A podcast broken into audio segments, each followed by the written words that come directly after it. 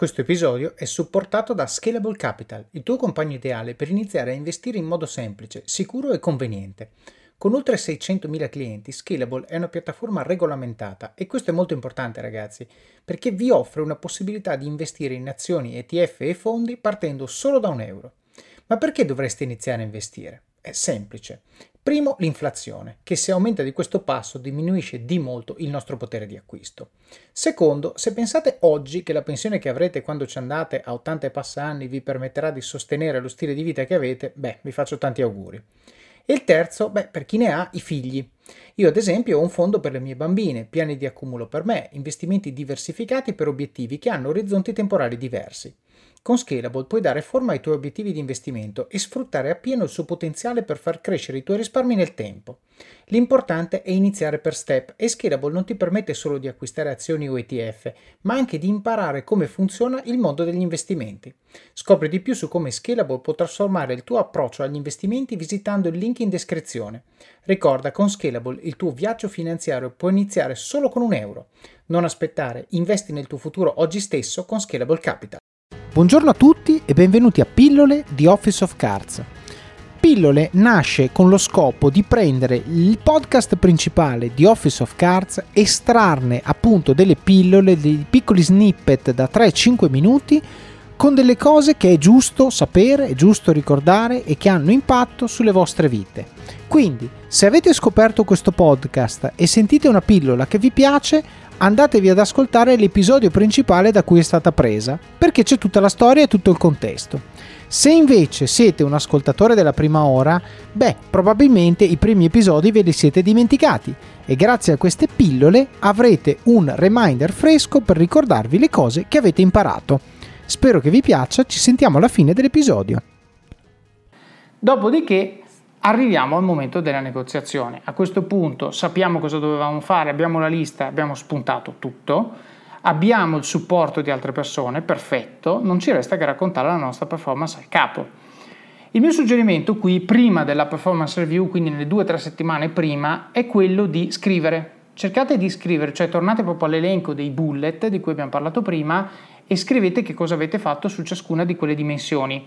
Se avete preparato bene il terreno, avete un documento di fatto già fatto con tutti i bullet che il capo vi aveva dato all'inizio del periodo, con scritto che cosa dovevate fare per essere al top, quindi quali erano le 5 cose da fare per fare bene il vostro lavoro, le 3 in più che se le aveste fatte sarebbe stato assolutamente spettacolare e a questo punto voi mettete freccettina e gli esempi in cui avete fatto la cosa A, B o C. Per esempio, consegnare il progetto X entro dicembre, due punti. Consegnato a novembre con feedback da A, B e C molto positivo e riportate l'elenco del feedback. Quindi siete andati dalle persone che hanno ricevuto questo progetto avete chiesto cosa ne pensi di questo progetto, cosa avresti fatto meglio, peggio. Raccogliete queste opinioni e le mettete nella vostra performance review in questo documento. Oppure un'altra cosa potrebbe essere vendere 300 pezzi e voi scrivete venduto 500 pezzi perché A, B, C, condizioni di mercato sfruttate, visto l'opportunità su quel paese, visto l'opportunità su quel cliente, eccetera, eccetera. Cioè non dire ho venduto punto, ma far vedere anche che c'è stata una riflessione Dopodiché, un altro esempio potrebbe essere abbassare il costo di produzione da 3 euro a 2,50 euro per pezzo e voi dite bene, adesso è a 2.3. Perché 2.3? Perché ho capito questo, questo, ho lavorato col team, ho chiesto aiuto a Tizio, Caio, ho coinvolto quel project manager, eccetera e adesso come risultato siamo dove siamo quindi, ripeto, io sto parlando di comportamenti che sono meravigliosi perché voi lavorate col team, vedete opportunità, le cogliete, però lo storytelling, il come voi presentate il vostro caso è importante tanto quanto quello che avete fatto. Se fate un lavoro scarso nella presentazione, rischiate di compromettere un lavoro ottimo fatto sul campo per 6 mesi, 12 mesi, solo perché non avete preparato bene questo momento di confronto. Quindi Molto importante è riportare ogni volta che c'è una metrica, riportare dove siete su quella metrica, quindi pezzi venduti ho venduto di più, costi li ho battuti, eccetera, eccetera, e poi, sempre come dicevo prima, fare riferimento ai comportamenti che l'azienda propone come modelli. Scrivere, a mio parere, io proprio lo scrivo, io uso Evernote eh, scrivo tutto, aiuta a chiarirsi le idee, aiuta molto perché sostanzialmente vi prepara la chiacchierata. Il suggerimento che vi do è non farlo il giorno prima Dovete farlo, a mio parere, il consiglio vi do, come lo faccio io personalmente, io lo faccio ogni settimana. alla fine di ogni settimana, venerdì pomeriggio, tipicamente quando mi preparo per la settimana dopo, cerco di spendere una mezz'ora più o meno a scrivere le cose che ho conseguito in quella settimana challenge che avevo, le difficoltà, la persona con cui mi sono relazionato, l'obiettivo che credo di aver conseguito, eccetera, eccetera. E questo sostanzialmente poi diventa un cumulato che io vado a editare, sistemare, sintetizzare durante la mia performance review. Questo mi dà un vantaggio enorme sul mio capo perché tipicamente il mio capo non lo fa e quindi il mio capo tenderà ad avere una memoria molto fresca degli, avvenimenti degli ultimi due o tre mesi, ma non si ricorderà assolutamente cosa ho fatto in gennaio. Io invece sì, perché ho, me lo sono scritto in gennaio, quando ce l'avevo molto chiaro, molto ben presente. Quindi sostanzialmente il consiglio che vi do è spalmate lo sforzo di scrivere la vostra performance review. Ragazzi, la performance review è quello che vi consente di fare carriera nelle aziende. Pertanto, se ci spendete una o due ore all'anno prima del meeting, vuol dire che non vi interessa. Se vi interessa, ci spendete mezz'ora a settimana, tutte le settimane, e poi quando arriva il momento di, diciamo, quadrare il tutto e ottenere e chiedere ciò che meritate, siete stra preparati. Questa è una misura di quanto ci tenete, ok? Quindi, tra l'altro, personalmente poi ognuno è fatto in modo diverso, ma se io spendo 3-4 ore il giorno prima del meeting, dopo un po' perdo il focus, mi dimentico, anch'io non mi ricordo bene cosa ho fatto molti mesi prima, eccetera, eccetera, è, è ovvio che performerò peggio che non se invece mi preparassi in maniera capillare come faccio. Quindi il mio consiglio è, se ci tenete, la misura in cui ci tenete è data dall'impegno cui, eh, che, che, diciamo, che, che mettete nel preparare questo tipo di performance. Eh, l'ultimo step che vi consiglio è quello di fare pratica, no? Quindi, come ho detto prima, qui stiamo minimizzando le chance che vada male, ma non le stiamo azzerando. C'è sempre la probabilità che vada male. Pertanto dobbiamo prepararci a quell'evenienza.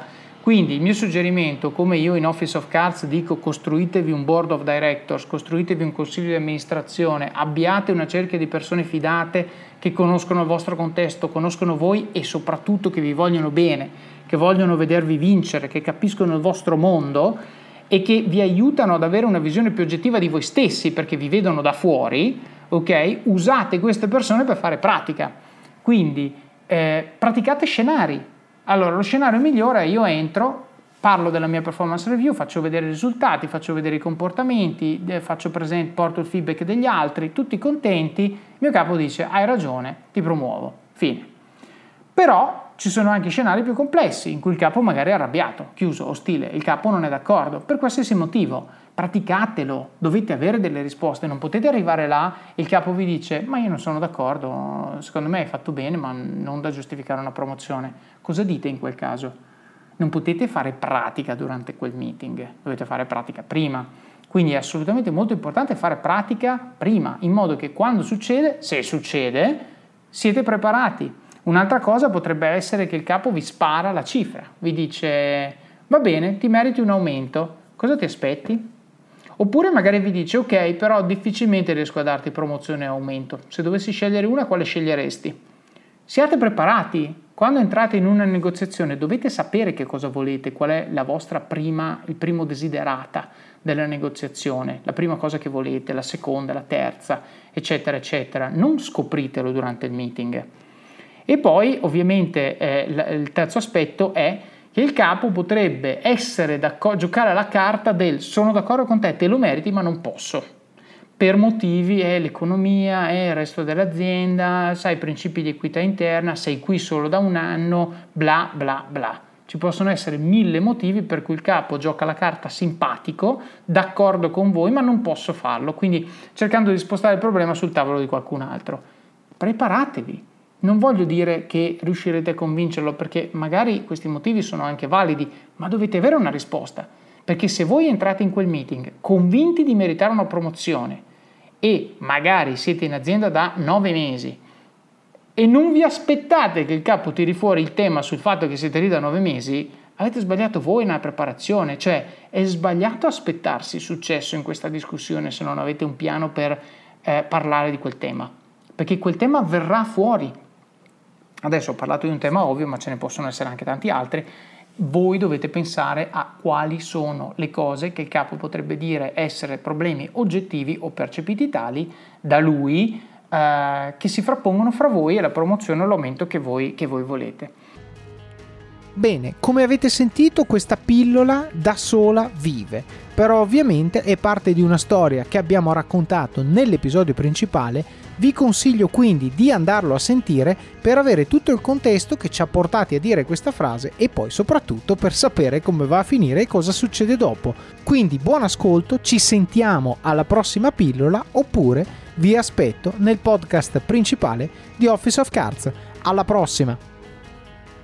Vacanze in Sicilia o in Sardegna? Con i traghetti GNV porti tutto quello che vuoi, ti rilassi fino a destinazione e se prenoti entro il 14 maggio, posto ponti a partire da 33 euro. Non c'è modo migliore per andare in vacanza. Scopri i dettagli su gnv.it. Offerta valida sulle linee Napoli-Palermo e Genova-Olbia, 10.000 posti disponibili.